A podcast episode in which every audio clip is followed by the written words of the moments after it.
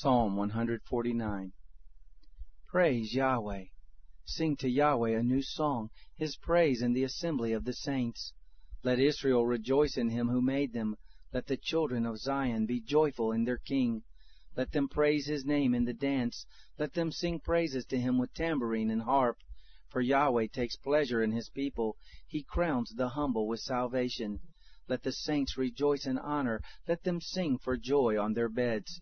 May the high praises of God be in their mouths, and a two-edged sword in their hand, to execute vengeance on the nations, and punishments on the peoples, to bind their kings with chains, and their nobles with fetters of iron, to execute on them the written judgment. All his saints have this honor. Praise Yah.